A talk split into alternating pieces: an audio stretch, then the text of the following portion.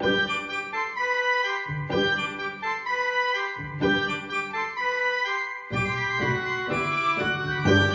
想旅ラジオ。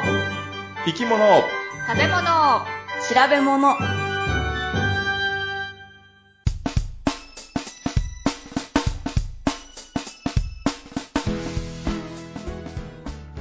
この番組は世界中の見てみたい生き物、食べてみたい料理、訪れてみたい国について、なかなかそのチャンスのない3人が、調べたことをもとに妄想力を働かせながら語り合うラジオ番組です。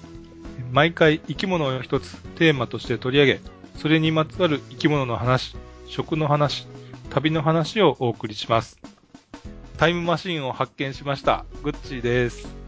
落ち葉の上をシャカシャカ歩くのが好きです。ポチコです。豆乳鍋にハマってます。たまです。豆乳鍋いいね。そこじゃなくてさ、それタイムマシンでしょうよ。タイムマシンって何？豆乳鍋じゃないでしょう、その突っ込むところはよ。も美味しそうですよ。あったか、まあ、温まりそうです。そう、私、あの、大豆製品が苦手やけど、豆乳鍋だけは食べられるっていうのを発見して。あれ、そういえばさ、豆乳鍋に豆腐入れたらなんで崩れんの？え、崩れんの？え、崩れる？すごい弱くなるやん。やったことない。ちやらない。豆腐嫌いだから。え、ちょっと、あ、え、お豆腐は嫌いなんですか？豆腐嫌い。うんじゃあ、豆乳鍋の具は何ですか？野菜類と鶏肉とか。うんあと味。噌ちょっと入れたりとか。あ、味噌いいよね。味噌？ほうほうほうん。でグッチさん、う。うん。タイムマシンを見てた話を聞かせてよ。えいや、ここで言っていいのかどうかちょっと分からへんねんけど、え、それは言ったら、なんかこう、危ないやつ？うん、なんか命狙われへんかな。ごめんやけど話してほしい。この間な、うん。この間、テレビの見ながら、うん。ソファーに寝転がっててん。うん。うん。ふと気づくとな、はいもうテレビ番組が次のテレビ番組になっててん。うん。寝てたんでし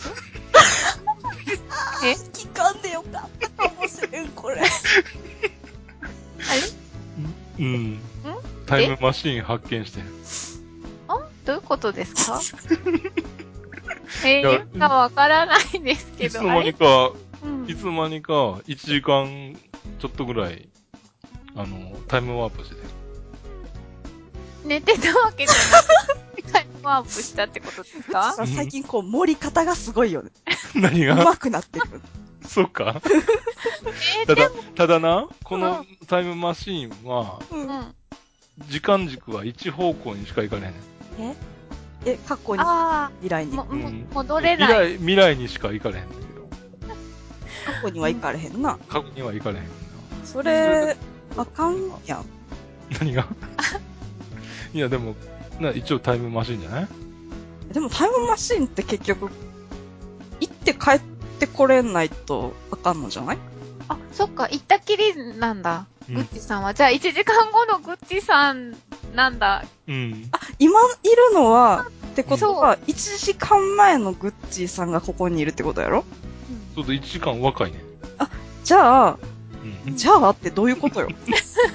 いいつものグッチさんとは違うグッチさんなのね。うーん、いや、一緒かもしれへんけど、でも、人より1時間は若いかな。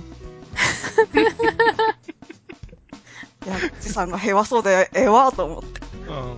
テレビ見ていいで1時間寝て、ちょっと、そんなタイムマシーンに乗ってきたんやつ。あどうしよう、これ。多分皆さんもできると思うんですね。私、うんタイムマシン持ってるよ。え？布団の中と。うん。私が今おるこたつ。ああ、それいいよな。これ軽く2時間ぐらいいけるやつ。あ でも、でも、その後、ちょっとあの、熱出すんじゃない？ちょっとだるくなるやつやろ。もっとだるくなるやつ。風邪ひいちゃうよ。そうそう。皆さん、この季節ちょっとね、タイムワープに気をつけた方がいいね。そうだねじゃあ。うん。ということで、まあ、この辺でお、オープニングは終わりにして、もう早速そ本編に行きましょう。はい。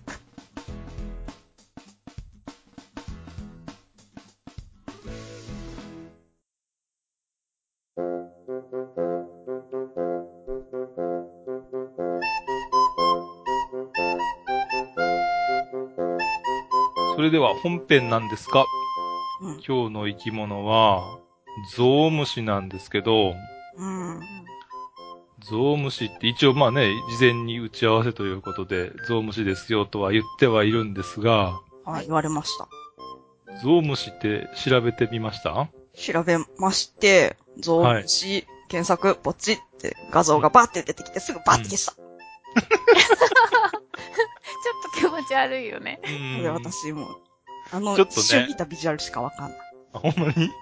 それ以上は何も調べてない。そっか。でも、でもね、いや、み、よく見ればめちゃめちゃ面白いったらおあれやねんけど、うん。普段、わざわざゾウムシのことを調べようとは思わないと思うねやんか。う。うんん。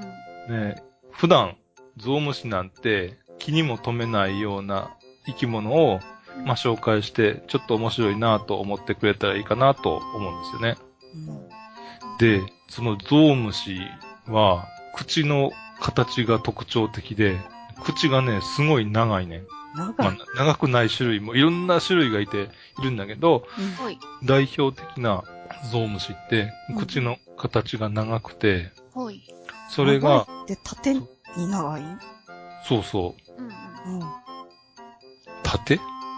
うん。縦縦え、だから、ゾウさんみたいにそうそう長いんですそううん、ねそ。れ、だからゾウムシですか？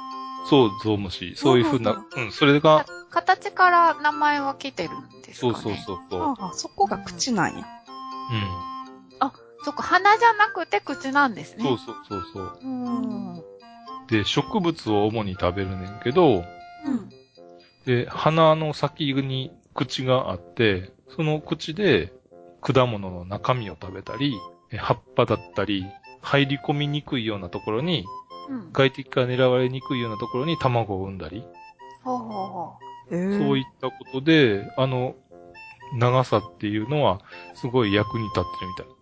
う。卵を産むっていうのは、じゃあ、口で穴を開けて、卵そう、卵？もなそっから出るんやと思うねんけど、を、口から？でもそういう風に書いてあったから、もしかしたらそうかもしれんね。ゾウムシって、すっごい種類が多いね。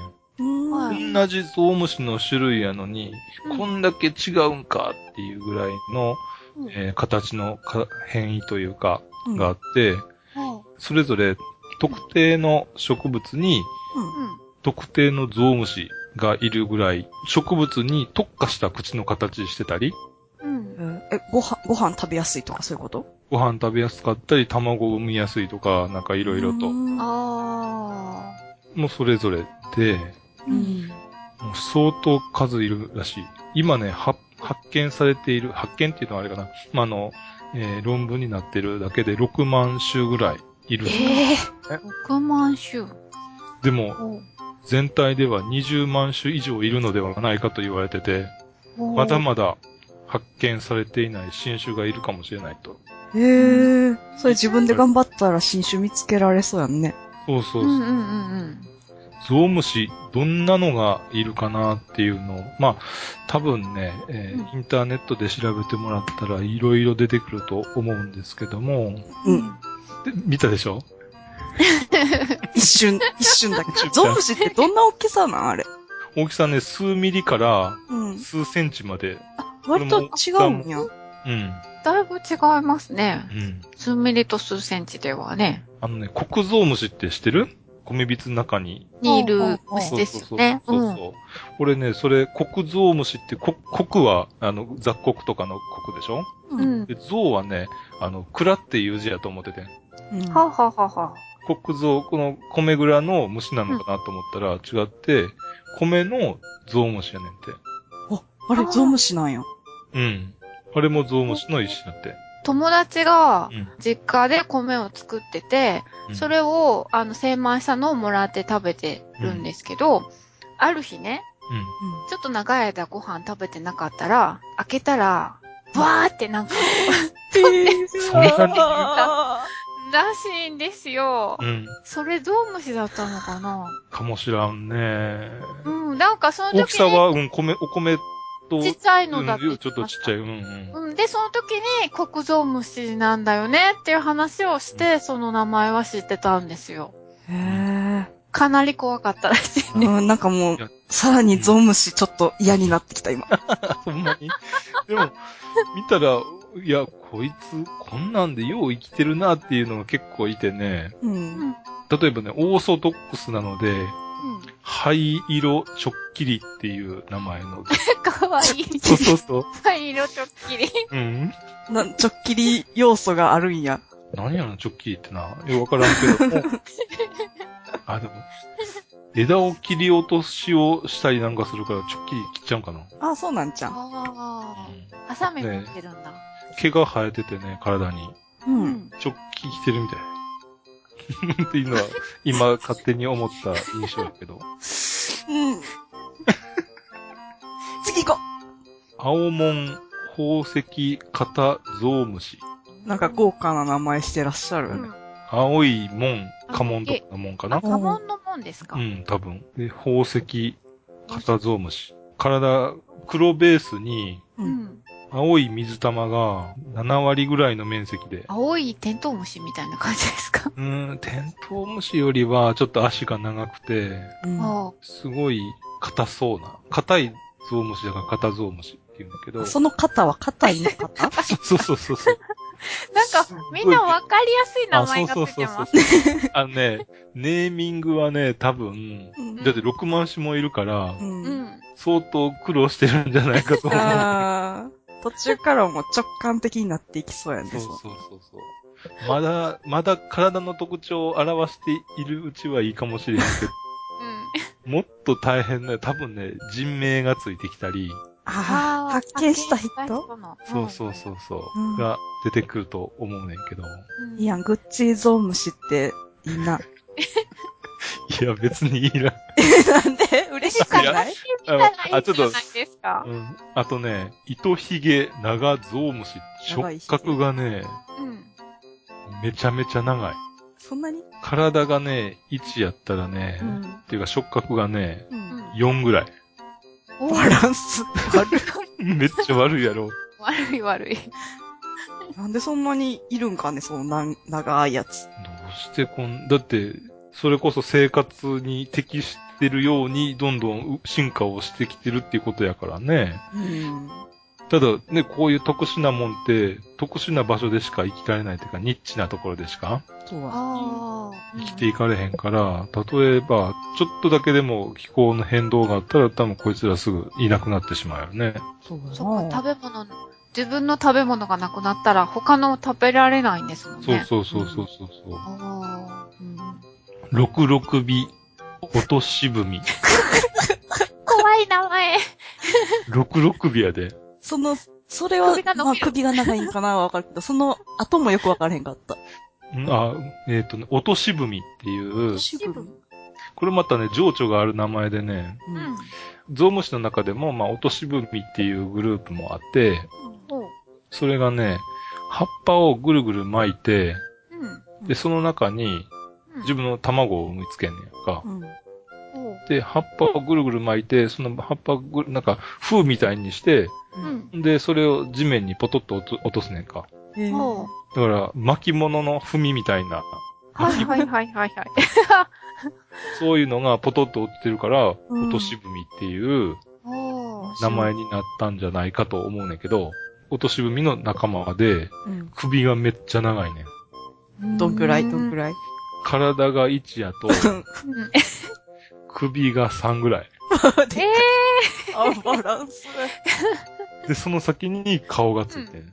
えー、ー、そっか、首の先に顔がついてる。そうそうそう。じゃあその首の先に顔がついてて、その顔に、え、ゾウみたいな口がついてるってこと？そう。まあそこまで、あの、ゾウのみたいな口はすごいちっちゃいけど、ちっちゃいの。うん。うん、口はちっちゃいけど首が長い。あ、もう首が長すぎてやな。なあ、キリン虫じゃないのかと思うねんけど。キリンムシでいいんちゃう？あゾウムシじゃないもんな、それもう。ん。こうなるとな。まああの、もし、え勇気があったら、う。んん。検索検して。索してみてくださ画い。像検索ないです。あ 後ででも見てみようと。足長、うん三つ切りゾウムシ。今度は足が長いんかい？うん。どんくらい？体が一やとすると、またそれですか？いやだって、体が1やった今日はら、体一対何とかの特集ですね。そうそういう種足がね、うんまあ、でもまあ1かな。1? ちょっとなんか残念な感じ。いやでも、でもねいや3やったか。違うで。ねえ。うん。体も細長いけど、足も長いから、うん。比率にしたら1やけど、うちょっと見てください。これね、やっぱり見てみないと。わからんと思うねんけど、ちょっと参考にさせてもらっているページがあって、あなたの知らないゾウムシの世界、ゾウムシの写真集があって、はいそれの紹介をしてるページなんですけど、ここをちょっとね、参考にさせて、これを見てね、いやー、これ、ちょっと人に知ってもらいたいっていうかさ、うんあの、見ました。見ましたよ。このろくろ首、えろくろ首落とし踏み、すごいですね。そうでしょ？あの、アリみたいですね。なん、アリの首がギュッと伸びた感じにもいやさらに伸びてるよね。うん、すごく伸びてるけど、なんかあの、なんだろう、体と頭が別物みたいなぐらい、うん首が長すぎますよね。うんよくこれ折れないよね。そうですね。その下は、ああ、あ、足な、あ、これ、かなり足長いの。うんあ、1対1でも長い？あのね、アンバランスなんですよ。あだから例えば、イモムシのうん一番、こう、お尻の方の足2本だけが長いって感じなんですよ。他にも足が、2本だけ？そう、お尻側の2本だけが長くて、あと途中に1、2、3本ずつあるんですかね。うん、6本。昆虫はね、6本足は。あ、そうですか。うで、それは短いんですよ。あだからそうなん2本だけ、だから竹馬に乗ってるみたいな感じ。あ。そうだね。すっごい不便そうに思うけどね。不便、不便、これ歩きにくいと思いますよ。ちょっとそれを歩いてる動画を見てみたいね。あーあ、そうですね。どっかにあるかもしれないですね。あでも検索はしないよ。え まあ、それは妄想力で乗り切ってもらって。えそうか。タマさんには妄想力があるから、ね。そうです。妄想するだけで結構辛いものが。そっか。うんでね、やっぱり、こんだけいろんな種類のやつがいると、まだまだ発見できてないようなやつが絶対いると思うね。そこでね、歴史に名を残すことができる、最も簡単な方法なんじゃないかなと思うんだけど。新種？そう、新種発見。うんおーあなたにも新種を発見ができるかもしれません。これはグッチーさんがチャレンジすんの？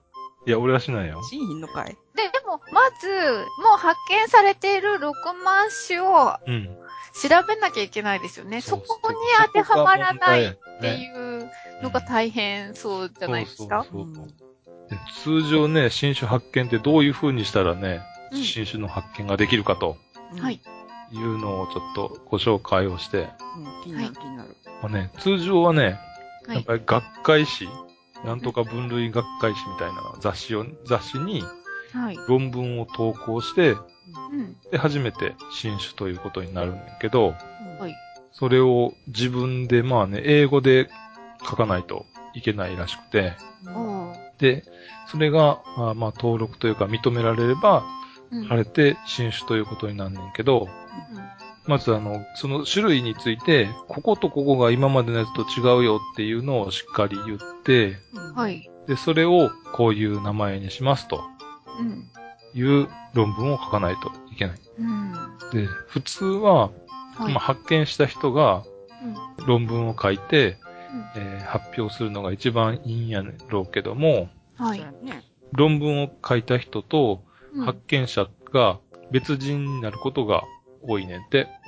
あら。昆虫なんかは、まあ、うんアマチュアの人が、趣味でやってるような人が、うん。新種を発見したり、これ何やろうってわからないって言った時に専門家に聞きに行くやん。うんあ、ええ。で、専門家の人が、あ、これ新種ですねってなった時に、うん。論文を書くのは専門家の人やん。うんで、発見した人が、ちょっと自分の名前を種の名前につけてほしいとうん。いうことになれば、例えば、発見した人が、うんあーの名前のついた学名になったり、その標準和名っていうんだけど、うんなんとかゾウムシさっきのグッチゾウムシもそう、俺が見つけたとしたら、グ。ッチゾウムシになるねんけど、うん。っていう風に、えー日本名をそういう風な名前にしてほしいって言えば、うんもしかしたらそうなるかもしれない。自分で論文を書けないっていう場合は、うんまあ専門家の人に書いてもらって、うん自分の名前を付けてもらうと。あーやり方が一番、まあ、ベターというか、簡単かな。ああ。これでも、論文をもし自分で出そうと思ったとき、うん。学会の会員みたいになってないとダメなんですか？いや、別にならなくてもいいと思うけど、そこに、その、投稿して、うん。投稿してこれはこうですよ、こうですよって言って、説明ができればいいんですか、うん。うん。でねうち、さん北海道やからさ、うん。なんか、あんまり珍しい昆虫、昆虫昆虫論かな虫とか動物とかいっぱいいそうやから、捕まえて、探して、グッチーなんちゃら見つけようよ。大大抵、映像なんとかってついてるからだい、あ、そっか。いいじゃない。エゾグチゾウムシだっていいです。ゾウムシってどこでもおるん？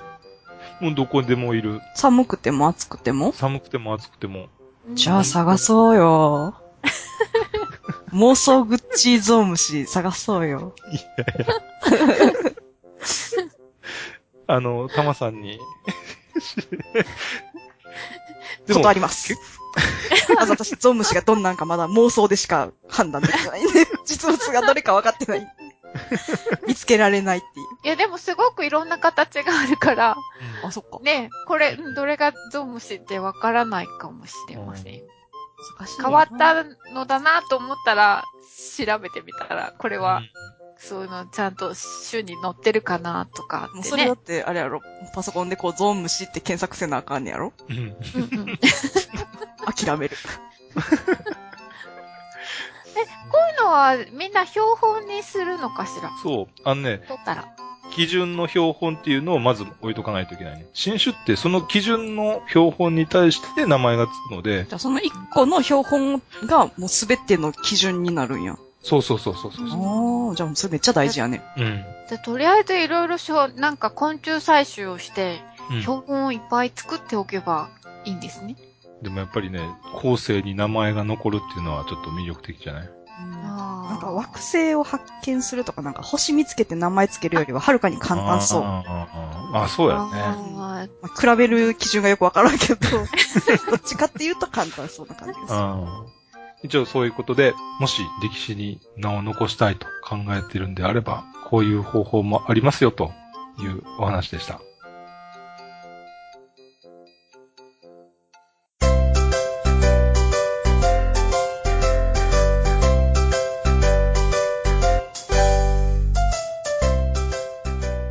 物の話のところでも皆さんお気づきかと思いますが、私、はいゾウムシのことを調べませんでした。なので、今。回私何の話するかっていうと、えっ、と、うんゾウ使いの話をします。ゾ使い。ゾウムシはもう諦めて、そこはゾウを取るか、虫を取るかって言ったらゾウを取るでしょう。うんゾウのが可愛いもんね。そうそうそう。それで、ゾウでなんか気になることあるかなと思って探してたら、ラオスにうん旅した人が、ほうえっと、ブログとかで、うんラオスでゾウ使いの国家資格を取ってきたぞっていうブログを書いてる人がいっぱいいてさ、へえ。ほんま？ってうんなるでしょ。うん、なるなる。で、なんかで、どんなんなんかなと思って調べてみて。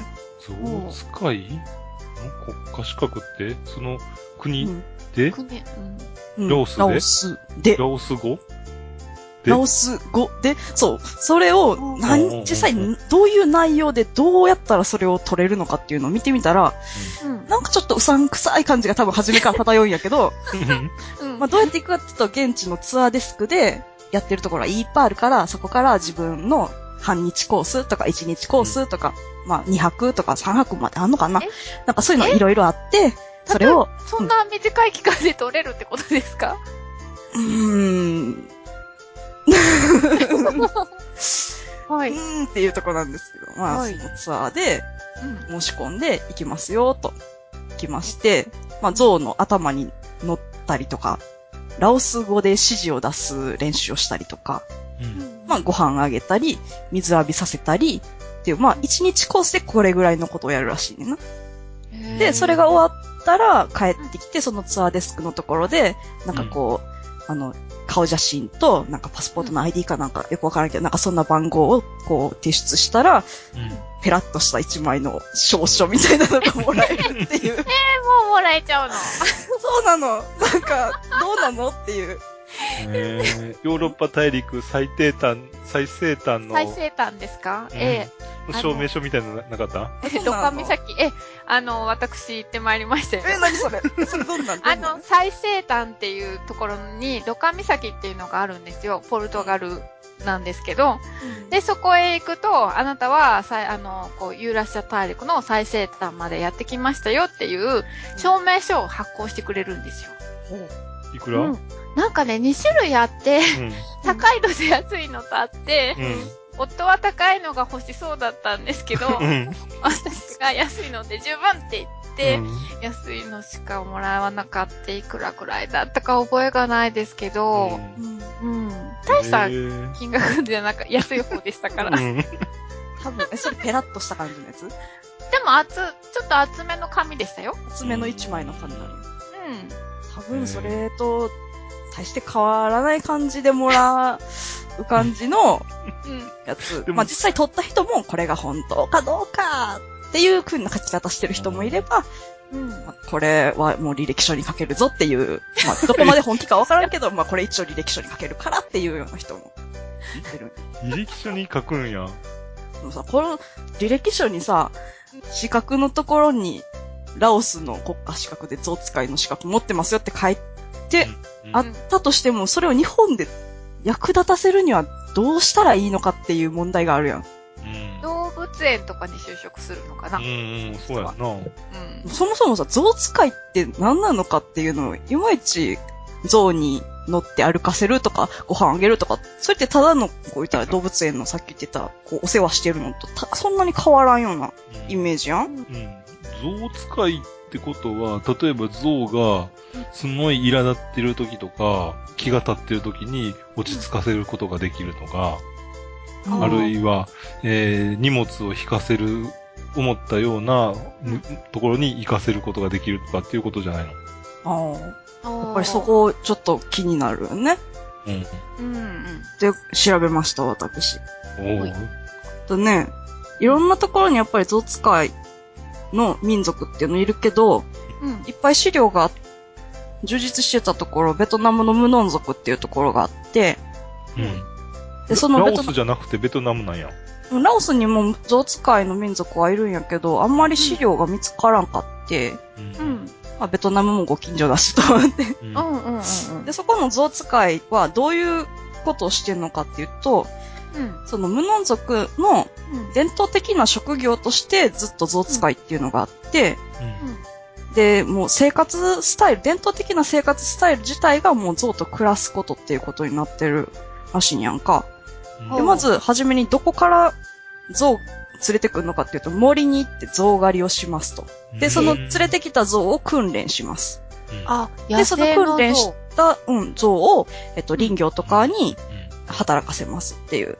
その3つの順番がね、買ってきて、訓練して、で、使うっていう。うんでもなんかこの象狩りって聞いたらなんかすごい、なんかすっごい悪い感じのうん響き。うんあの、槍持って落とし穴作って。そんな感じでしょ？うんでもなんか実際、この無能族のやってるのは乱獲とかそういうことではないし、体を傷つけて、こう弱らせて捕まえるとかそういうことではなくって、わかりやすく言うと捕獲するっていうことが象使いの象狩りっていうので、あ、じゃあうん自分のマイゾウ、マイエレファント my elephant my elephant。探しに行くやつ。ゲットだぜってやつ。すごい象のこと大切に思ってるし、うん。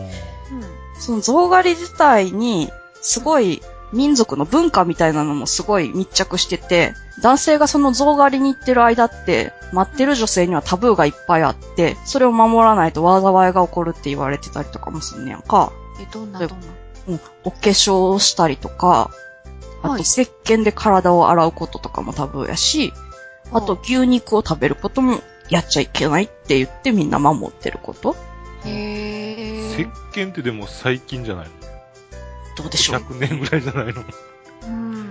だけど、あの、あんまり派手なことをしてはいけないって感じなんですかね。おとなしくこう、家で待ってたらいいって感じなのかしら。どうなんやろうね。災いが起こるっていうのがね、うん。まあ、ここはもうほぼ宗教的な考え方の部分やからよくはわからんけど、うーん。あと、象狩りの、うん。あの、捕獲数によって、象使いの地位が変動していくねんやんか。はい。その地位、グルーっていう呼ぶんやけど、そのグルーが変わっていくのは、でも単純に一頭捕まえたら一頭分っていうのじゃなくって、うん。その捕まえた象の特徴によってカウント数が変わってきて、公平性は保た保たれてんの？多分これは、あのうん、捕まえるのが難しいとか、強そうなものは、うんえっと、多めにカウントされるとかいうことなんやと思うけど、あんまり具体的な例が少なかったんやけど、右に象牙があるオスっていうのは、うん1頭で5頭分のカウントがされるねんて。右に象牙。そうそう。だから、オスであることと右の象牙っていうことが多分すごく重要なことになってるんやと。レアなんや。レアなんかな？なんか、これももしかしたら宗教的な何か、そういう思想なのかもしれんけど、で、そういう風に捕まえてきたうん。象を訓練するんやけど、やっぱ小僧の方が訓練は短くて済むらしい。1、2ヶ月ぐらい。ああ。頭の凝り固まったおっさんよりはいいわね。うん。頭の凝り固まった大人像は3、4ヶ月や。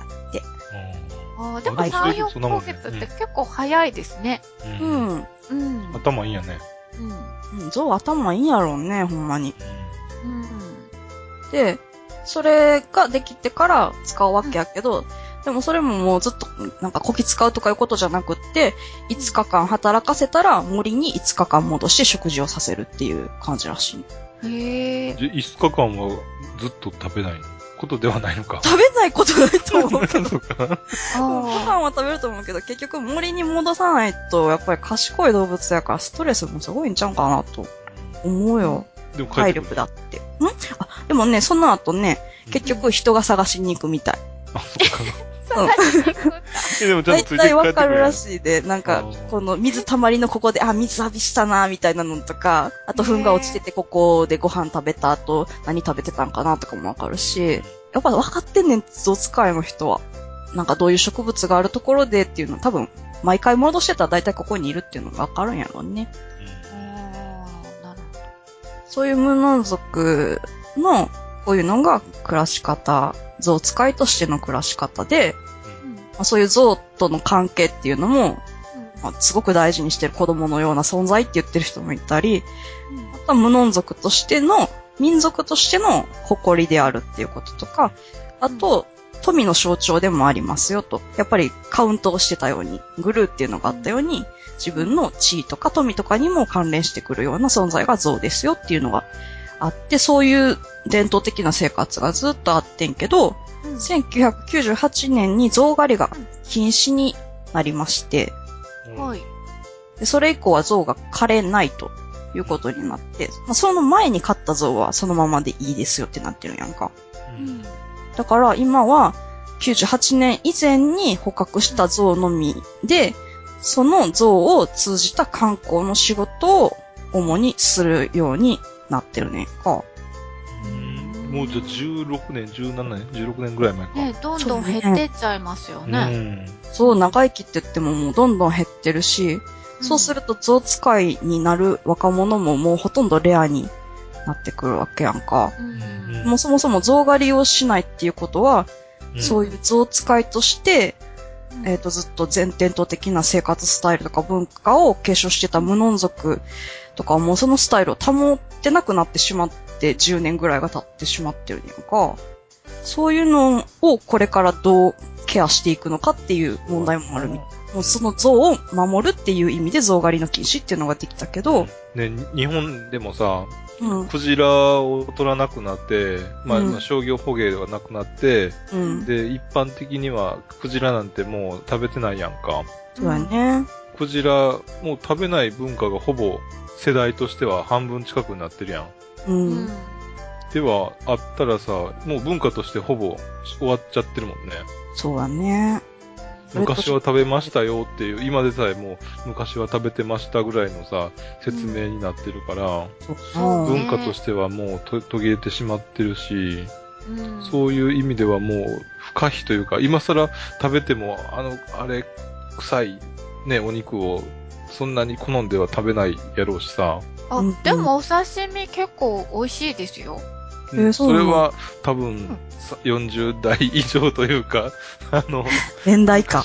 うん、食べたことがある人じゃないかなと。いや、私でも子供の時食べてませんよ。本当に？こちらに出てないもん。出てなかった？出てないですよ。そこまでは年取ってません。あ、そっか。え俺でも出たことあるよ。食べたことある？ですか、いや、私、給食にクジラは出ませんでしたよ。うん。1回か2回ぐらい覚えて、低学年の頃。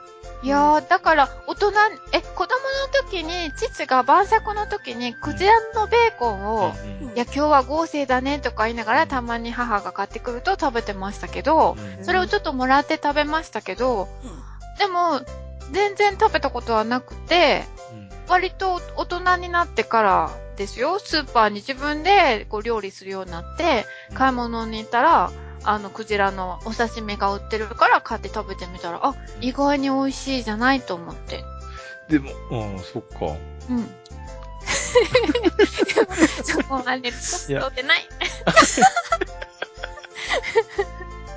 いや、まあ、その辺はでも、でもめ、ね、クジラを食べること自体は、ちょっとね、マイナーになってはいるよね。あとはどうやって調理したらいいのかわからないんですそうそうそうそう。刺身はただ切ってそれ食べるだけだから食べられるけど、あと、クジラの料理作ってくださいって言われても困りますね。うん。うん、確かに。消費するだけの側としては大した問題じゃないんかもしれんけど、それで生計を立ててたりとか、そこに自分の近辺の文化が根付いてた人にとっては、うんまた全然違うレベルの問題なんやろなとは思う。うん、そうでね。今でもね、ちょっとしかないけども、それを出してる居酒屋だってあるし、うん。ん。そうやね。うんそう、それを売りにしてる居酒屋だってあるからさ、うん。そういう、なくなっちゃったらもう大変やっていうところもあるね。そう。それがね、いや、食べる人が本当にいなくなってその店が潰れるんやったら別やけど、うんあの別の要因でね、うん潰れるんやったらちょっと、それはまずいよなっていう気はするけどね。うんそれと一緒で、ね、象の方もさ、象使いも、象が本当に絶滅危で、あの、あかんねやっていうようなとこで、やめ、自主的にやめようっていうんやったらまだしも、うん。ね、上から押し付けられて、やめろっていう風になってるんやったら、ちょっと、うん、文化が途切れてしまって、もったいないと言ったらあれやけど、うん。ね、うんきっと、象が、の頭数が少なくなったのって、あの、象牙をね、取るために、密漁みたいなのがきっとあったから減ったんじゃないんですかね。うんちょっとね、そこはなんかはっきりしたデータを見たわけではないけど、一個ニュースで見かけたのは、家畜像として、象使いが多分買ってたんやろね。その家畜像を、うん。えーっと、狙った犯行で象を殺しに来たっていう事件があったっていうニュースは見た。だから実際守ろうとしてるのは象使いの人であって、うん乱獲は僕たちは絶対しませんとも言ってたし、うん。なんかなーってなるところ。うん。で、結局こうやって見、見てさ、象使いの、そう、ラオスの国家資格の象使いの話に戻るけど、うん、うん。資格としての象使いって、なん、なんのい、なんやろうなって考えても、うんっていうぜ象使いの本質ってなんかそういう伝統的な生活とかさ、なんかこう、うん。その宗教としての面とか民族性とか、うん。なんかそのあたりが根本的なところで、うん。で、その上にこんなこともできますよっていう技術があるっていう。だから言ったら、その、アクティビティとして、うん。象使いの一面を見るっていう意味では、そういう現地ツアーで象使いの資格を取ってみるっていうのはすごく面白いことやし、触れてみるのはすごくレアでいいとこ、いいということだと思う。うん。けど本質はそこじゃないんだなって気づく人はなかなかあれはいないんじゃないかなと思った。うんうん。そのね、国家資格、国家かどうか知らないけど、その資格のプログラムにそういったところの、ね、アグリツーリズムだったり、うん。あの、エコツーリズムだったり、うん。ね、そういった、な、なんていうのかわかんないけど、そう自然を学ぶみたいな感じですようね。ん。をちょっと付加してやれば、多分もっといい観光資源になりそうな気がするけどね。需要もありそうと思う。うん、ラオスってでも結構そういうエコツーリズムを売りにして結構観光客がたくさん来てるらしいですからね。うんうん、そういうのもやってるかもしれないですね。まあね、紹介する人はただその証明書っていうのが一番のあれやろうからね。まあネタとしては最強やと思う。そうね。せっかくやからい生かしたいよね。その資格をですか？そうそうそうそう。だから、こういう知識もありますし、資格まで持ってますよぐらいやったら多少強くなるんちゃううんうんうんいやそこで、その今みたいな話をさ、こういったラオスの像の、えーがありますよと。そういう風なものを勉強しましたっていう一言が言えれば、履歴書に書いてもいい。書いてもいい。もうついでにラオス語とかできちゃえば、ね、ちょうどいいよね。ねラオスに行った際に、まあ機会があれば、ちょっとこれを思い出しつつね、像に乗るのも楽しいんじゃないでしょうか。はい、ありがとうございました。ありがとうございました。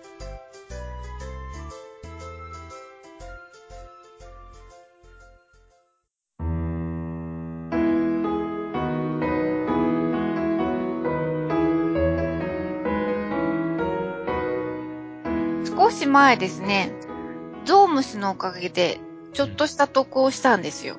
えどうどういうことなんで得を、得をするような生き物やっけ、それ。そうなんですよ。得をしたんですよ。うんあのね、栗買ったんですよ。うん。うん。うん。栗を買ったら、うん中にお手紙が入ってまして、うん。うん。で、内容はね、栗には、栗シギゾウムシっていう害虫がつくことがありますということ。鬼側？おも、あの、うん表面の硬いうん皮皮ね。それと渋皮の間に卵を産みつけるんですって、その栗シギゾウムシは。あの、細長い口で？うん、なんでしょうね、きっと。で、あの、孵化した、その、幼虫は、うんその、栗の中身を、栗を、実を食べて育つんだそうです。うんあどんぐりも、あ、実は話じゃないけど、どんぐりも穴開いてるやつは、あれも、どんぐり栗、え、どんぐり、ゾウムシの一種だっそうですかへえ、まあ、栗も、すごい。うんねえ、栗もだって、あの、ねいみんな似てますもんね、だって。でたまにね、出てくるもんね。そうらしいですね。うん。うん。そう。だから、あの、出てくると、ほら、ね、栗剥いたらいきなりボーッと出てきたら怖いじゃないですか。うんそれも成虫になってたら。うん。で、だから、ちゃんと、その、あの、収穫した時に、こう、産卵の、その、やっぱりね、あのーしたやつは、小さな穴っていうか、黒い点がついてるんですって。うんうんだから、大体、その、虫入りかどうかは見分けることはできるんですけど、とはいえ、まあ、そのちっちゃい点だから、見落としちゃうこともあるかもしれないっていうことで、うん。今までは、その収穫した後に、うん粉状処理っていう、うんそのガス化した農薬でいぶすっていうことをしてたらしいんですよ。うん。なんだけど、私がその買った栗の農場の人は、今年からそのより良い食の安全というんううん考えから、その粉状処理をやめることにしましたと。へーで、そこで虫入りがもしかしたら入るかもしれないので、まあその場合のお詫びを先にっていうことで、うん。増量させていただきますと。ほう。で、えっ、と、1割増しってことで、うん。で、1キロ買ったんで、うん。1.1キロ入ってたんですよ。へだけど、食べて食べたら、そのむしりは1個だけだったんですよね。で、1なるほど。個ってそんな 100g もないじゃないですか。うん。うん。だから、いや、得したねっていう。ゾウムシちゃん出てこなかったね。そう、うん一個だけね、ちっちゃい、やっぱりあの、よ幼虫が、あの、なうんうん食べてたのがあったんですけど。そうなんですよ。ということなので、今回は栗の話をしたいと思います。はい。的にもね、いい。あ、でもそうそうそう。それかな？ちょっともう終わっちゃいましたけどね。うんうん海外旅行中に栗って、んなんか見たことあります？食べたこと。海外で。えー、記憶にないな。ないでか？ヨーロッパとか中国とか行くとよく焼き栗売ってるんですけどね。ヨーロッパもあるん写真とかで見たことないです？栗、こう寒いところに屋台みたい、ちっちゃな屋台でこう栗売ってたりとかして。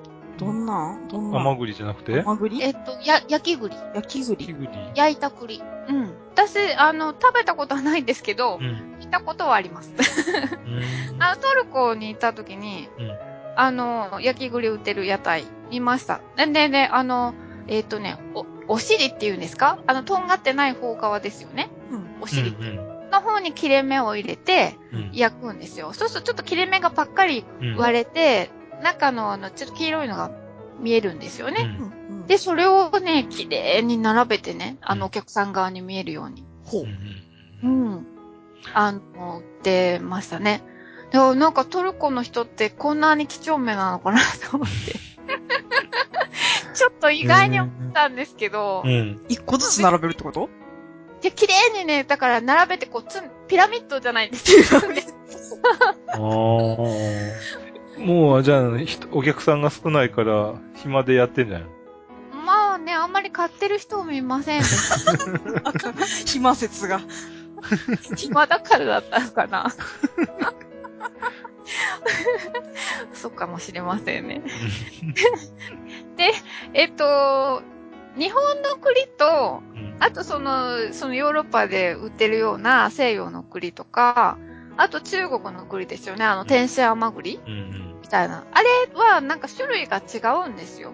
全日本の栗うん日本の栗って剥きにくいじゃないですか。うんうんね、渋皮くっつ渋皮いて。がもうだってね、取るの大変やんね。そう。包丁で取ったらね、本体なくなりそうなぐらいになるよね。え、そうです。包丁で取るからです。あの、今、あの、クリクリ坊主ってあるの知りません？それ。知らない。何それ？何その可愛い感じの。ゆるキャラ？いやいやいやいや、栗を剥く機械っていうかね、ハサミみたいになってて、形はハサミみたいで、で、片側はギザギザになってるんですよ。その、な、な、ストッパー役をする感じ？で、片側が、ななんて、は、刃にな、刃、刃物っていうか刃になってて、で、その、ハサミみたいにそそれの二つでカチャカチャき切れるんですよ。う。剥けるんですよ。そうやって簡単に向けるってこと？そんなに力入れずに？で、身も犠牲にせせずに？あうんうん、あまり身も気も、うん、犠牲にならないですよ。うんちょ、ねえねえ、それちょっと高かったんですよう。ん。うん。なんかね、2000円以上するんですよ、まあまあす2500円。結構高いでしょ、うんだから私もね、買うのすごく悩んだんですよ。ううんん。だけど、うん思い切って買ったんですよね。うんだからうん、毎年ちゃんと栗を買って、あクリクリボードを毎年ちゃんと使うために、毎年栗を買うんですよ。それは栗を食べるためにクリクリ坊主を買ったっていうよりも、クリクリ坊主を使うために毎年栗を買ってるってこと？どっちがどっちかはわかんないぐらいでしたけど。クリクリ坊主おすすめですよ。ーおわかりました。わかりました。来年に向けて備えようか。うう。ん。で、えーっとですね、えー、栗の話ね。うんで、栗ですけど、栗って主食になるものなんですよね。主食主食おやつじゃないの？やつじゃなくて、うん主食のになるんだそうです。主食にしてる人たちがおる？うん。今はいないけど、昔はいたんです。日本もヨーロッパもいたんですね。あの、ね、あの、栗って、でんぷんが主体だから、栗ってナッツ類ですけど、うん。栗とかはそのでんぷんが主体でも、アーモンドとか、くるみとか、そういうのは油が主体だから、そっちは、その、同じ、こう、木の実でも、ああ、なるほど、ね。にはなりませんけどうんうんうんその、栗は主食になるんですよ。うんうん。で、日本は、その東北地方から北海道南部の山岳地帯。うんうん。それこそ戦後までですね、普段からその栗飯を食べていたっていうところもあるんだそうです。栗飯って栗ご飯？それがね、栗ご飯じゃないんですよ。栗ご飯は栗、ご飯の中に栗が入ってるでしょ、うんうんじゃなくて、栗ばっかりなんですよ。だ、そうです。飯って米じゃないってこと？じゃなくて、栗ばっかりなんだけど、栗ばっかりだと、ゴツゴツして喉を通らないから、うんん。一つまみの米を加えて、おかゆで一緒に煮たんだそうです。うん。なんかね、最初一瞬、うわ、なんか贅沢じゃんって思ったんですけど、辛いですよね。この、そうね、栗だけで炊き、炊いて、うん、ちょっとパサパサやもんね。ね喉にもちょっとこう、うん。詰ま、詰まっちゃうというか、もうん。担、毎日になると大変そう。そうやな。てちょっとか毎日やっぱり、剥くの大変じゃなかったのかな。外側の鬼側は、まあ歯とかそういうので剥いて、まあその地域によっていろいろあるんですけど、ある地域では、あの、里芋の皮を剥く機械って知りません？皮に鳥かごの丸いようなものっていうか、よくあの、ネズミとかがとりあの中でこう、くるくるって、あの、あ回ハムスター？ハムスハムスターが？あハムスターがこう、うんえ、回し車みたいな？回し車みたいなのあるじゃないですか。うんああいうようなものの、まあちょっと大きいものに、うん。里芋を入れて、うん、で、あの、川に置いとくんですよ。川とか。はいはいはい。ぐるぐる水回ってね。おそうそうそう。田舎に行くとやってる見たことある、とこあります見たことある。へーうんそう。で、勝手に剥けるんですよ。ね。はいはいはいで、そんなようなものを作って、あの、栗の渋皮を剥いてたところもあるそうですし、もうだって忘れたら全部なくなっちゃうっていうやつでしょ。そうですよね。ちゃんと、ちゃんと適当な時間に取りに行かなきゃいけない。そうどんどん減っていく。そうタイムマシンなんか乗ってたらね。なんか、ぼーっとしてたら。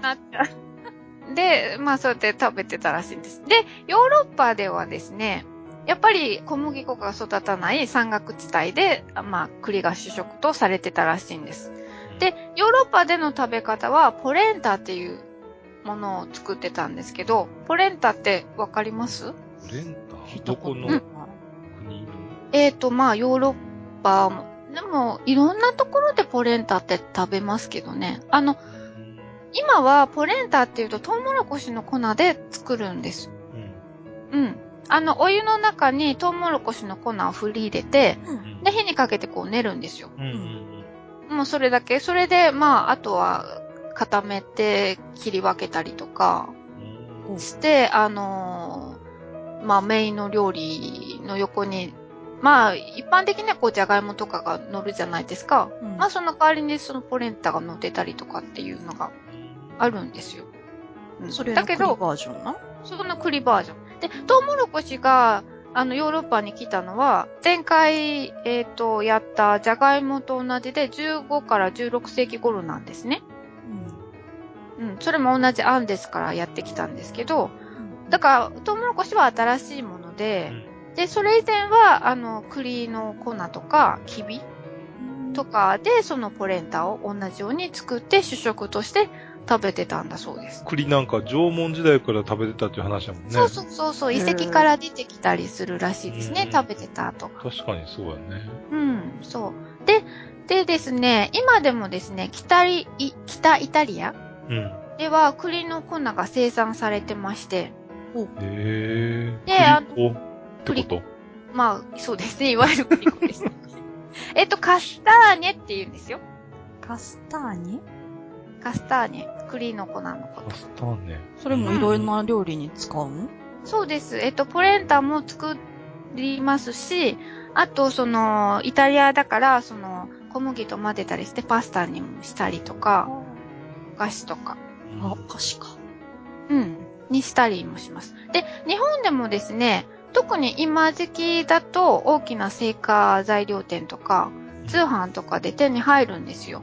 へーうん。だいたいこの時期からやっぱりヨーロッパでも売り出すので、うんで、日持ちはするんですけど、1年ぐらいはひ、あの、その粉は持つんですけど、香りがね、なんか飛んじゃって美味しくなくなるので、やっぱりこの出来たての今時期が、その旬っていうか、らしいんですね。だから日本でも今時期ならまあ手に入る。っていうことで探して作ってみました。どれを？何を？何やっけ？ポレンタ。ポレンタました。その栗のはいはいはい。買って作ってみたんですけど、それもさっきのトウモロコシのと同じみたいに、お湯にまあ、同じみたいにお湯、うんお湯に、うんあの、入れて、で、まあちょっと、お塩もちょっと入れてね。うんで、火にかけて練るんです。どんぐらいの硬さまで寝んの？それって。えー、っとですね、かなり硬、硬いっていうか、弾力がすごく出るんですよ。おー。うーん、何っていうぐらいかな。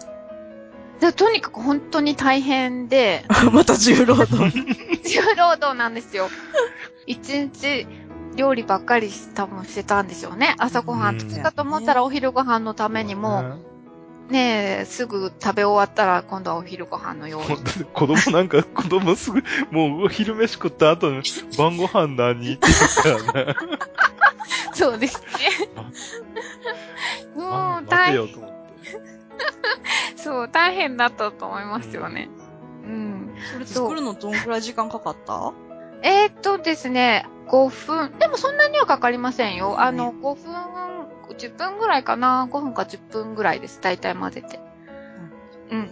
まあ、作り方は、あの、その、大体パッケージに書いてあるので、あの、そうなんや。あの裏に大体作り方が書いてあるね。それに沿って作ればいいだけなんですけど、そう、あ、あの、わらび餅とか作ったことあります？はいはい。あんな感じになるの？あー、あれよりは重いです。おー。けど、わらび餅だけどさ、そえー筋肉使うんじゃん、それ。使います。あの、作り方でもあんまりよくわからなかったんで、YouTube で検索したんですよ。うん。そしたら、やっぱりポレンタ、その栗のポレンタを作ってる、あの、え映像がありまして、うん。でもね、すごい筋肉隆々の男の人が一生懸命寝てああ、またそうかと思って。作っそう、もうね、すっごい弾力出てきて、もうブルンブルンになってくるんですよ。ええーそう。で、あの、食べると食感がこう柔らかめなんだけど、ウイロっぽい感じ？名古屋名物のウイロみたいいいね。わ、ウイロはいいね。ー、色好き。そう。で、ね、あの、味も、ちょっとほのかに甘みがあるんですよ。で、栗の香りもあって、うんな、なんとなく栗特有の香ばしさみたいなのもあって、うん。これ結構いけます。うん。美味しそう。はい。うんそれが主食というか、まそれを。例えば鶏のソテーなんかと一緒に食べるってこと？そうですね。どっちかというとスパイシーなものに合うってことで、うんちょっとスパイシー系のあのソーセージみたいなものと。あと、は、その、そっちのあの、チーズ、リコッタチーズっていうのが有名なんですけど、まあ、それも一緒に添えたりとかして、食べられることが多いらしいです。あとですね、まあ、主食の他にお菓子もよく作られてまして、カスターナッチョっていう、あの、お菓子なんですけど、うんあの、同じこの粉を溶いたものに、レーズンと松の実と、あとローズマリーを入れて、えー焼いたお菓子もえ有名なんだそうなんですよ。すんごい硬くなんないの？え、硬めです。で、あの、グルテンがないので、あんまり、あ、サクあの、小サクなの麦みたい。いや、サクサクではないです。あの、ね、ちょっとした感じなんですけど、でも、普通のケーキみたいに型から出してしっかりあるっていうことではないので、なんで、なんていうんだ型の中で焼いて、うん。型の中で切り分けるっていう感じ？うん。だから、あの、もしその栗の粉を使って、パンとか、あの、パスタとかも作られてるんですけど、うん。だから、ある程度小麦粉を足して、そのグルテンを足さないと、つなぎがないというか、なんかボテッとしたものになってしまいます。うちに、このカスタナッチョっていうののレシピは、うちにあった、そのイタリアのフィレンツェで買ったトスカーナ料理の本の中に載ってたんですよ。う。うんん。うん。あ、なんか探してみたら載ってましてね。で、うんだけど、フィレンツェに冬に行ったんですけど、食べてこなかったんですよね。そんな料理があるなんて。知らん、知ってたら食べてきたのに。が載ってたから多分ね、あの、向こうに行ったら食べられると思うんですけど、うんうんあじゃあ、本物というか、現地のものは食べたことはないっていうこと？そう、ないんです、残念ながら。そっか。なのでまあ皆さんももし北イタリアを秋から冬にかけて、まあ訪れる機会がありましたら、ぜひ栗の粉を使った料理とか、お菓子を探して食べてみてください。私のように後悔しませんよ。ということです。以上ですすごいよかった。ありがとうございました。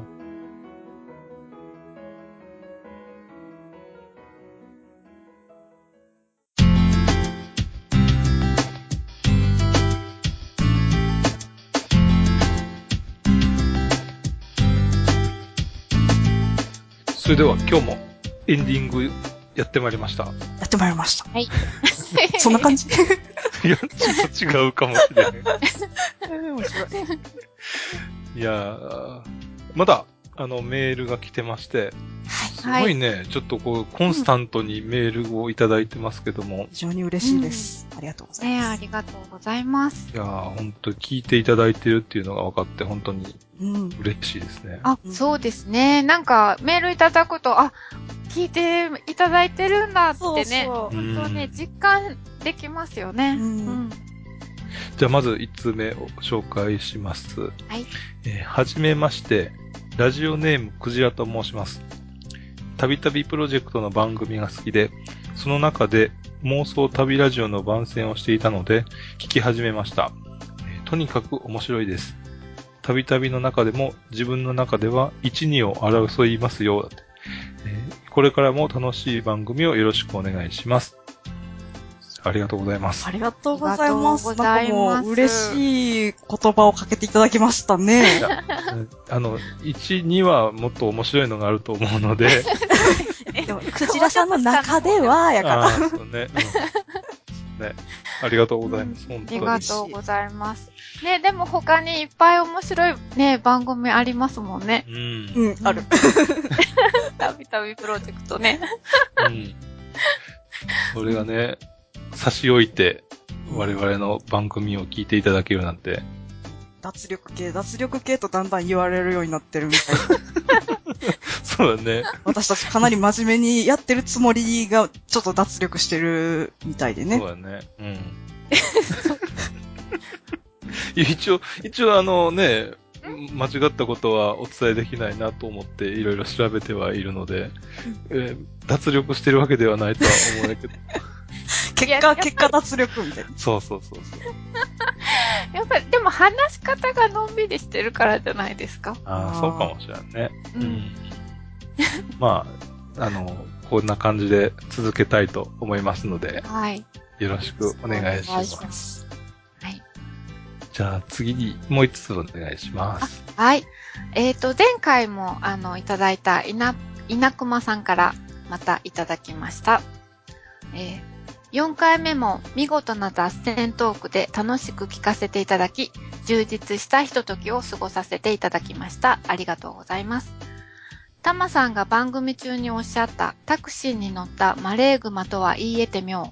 まさにその通り。真っ黒の制服に白いワイシャツが覗く姿は、まさにマレーグマか月のワグマ。タマさんの直感的妄想力に脱帽です。12月2日は非番ということもあり、ハンドル操作を誤ることなく聞かせていただいたので、ポチコさんご心配なく。ヤンバルクイナとアルパカと続いたので、次に語られる動物は、オコジョかもしれませんね、と予言いたします。次回の放送が待ち遠しいです。寒い日が続きます。お三方とも、お体ご自愛くださいますようお願い申し上げます。ということです。稲子さん、あありがとうございますす。すごいね。ねいや、ね、こうやって、まあ、勤務中に、勤務中っていうか、運転中に聞いていただいて、うん。本当にありがとうございます。いや、ね、前回のメールでは、笑いでハンドル操作を誤るかもしれないとうん。うん言ってたので、ちょっと心配をしてたんですけど。うん、心配してた。だって、グッチさんが、あの、前回の、中間さんのメールの紹介の時に、お電話いただきましたって言っちゃってたからさ、ぼっちあれ、稲熊さん運転中に聞いたら、それこそ危ないんじゃないかなと思って、あらかじめメールで、しっかり握っておいてくださいって書いといたもん。そっか。でも、稲熊さんには、うんちょっとあの、生存確認の意味も含めて、定期的にメールをいただかないと、ちょっねと、ハンこちらがドル操作を心配になってくる誤っていないかどうかっていうことか。そうそうそう。ですね。そういうことで、えーまたはいメールいただければ嬉しいです。ちなみにですね、うんオコジョってどんな動物なんですか？えー、雪の間から顔をちょこっと覗かせてるような生き物。雪の間から。白い？えっとね、そう、白いやつ。あの、ふ夏と冬で毛の色が変わるんだけど、えー。冬毛の時は白くて、まあカモフラージュになるっていうか、えー。かわいい。じゃあ寒い、寒いところにいるんですか、北海道にいます？北海道にいると思う。ちょっと記憶が確かじゃないけど。ああ。うん。うーんですか、おこじょ会がええあるのか。ぜひ、あの、じいさんじゃあ、おこじょ、調べて教えてください。これは、あの、リクエストっていうことでいいのかな？へい、いいです。また、いずれちょっと考えようと思います。はいメールありがとうございました。ありがとうございました。えーそして、えーまだまだメールをお待ちしておりますので、ぜひお送りいただければと思います。メールアドレスは、妄想旅アットマーク gmail.com、mousoutabi アットマーク gmail.com です。皆さんのメールをお待ちしております。お待ちしております。お待ちしております。いやー、今日も、お第4回？違う。今日第5回？5回だ 今頃になって？今頃になって第5回っていうの。気づいた？いや、あ、記念すべき第5回ですね。終わりやっても。いや、5回もできてよかったです。はい。あとそうですね100回ぐらいできるように頑張ろ100回って、で2週間に1回のペースで一応やってるので、う。うん。100回って言ったら、あ ?2 年？わからん。計算できんかったよ。いやいや4年や。え、4年。4年？はかかりますね。頑張りましょう。ぼちぼちと。そういうことで、また次回お会いしましょう。さようなら。さようなら。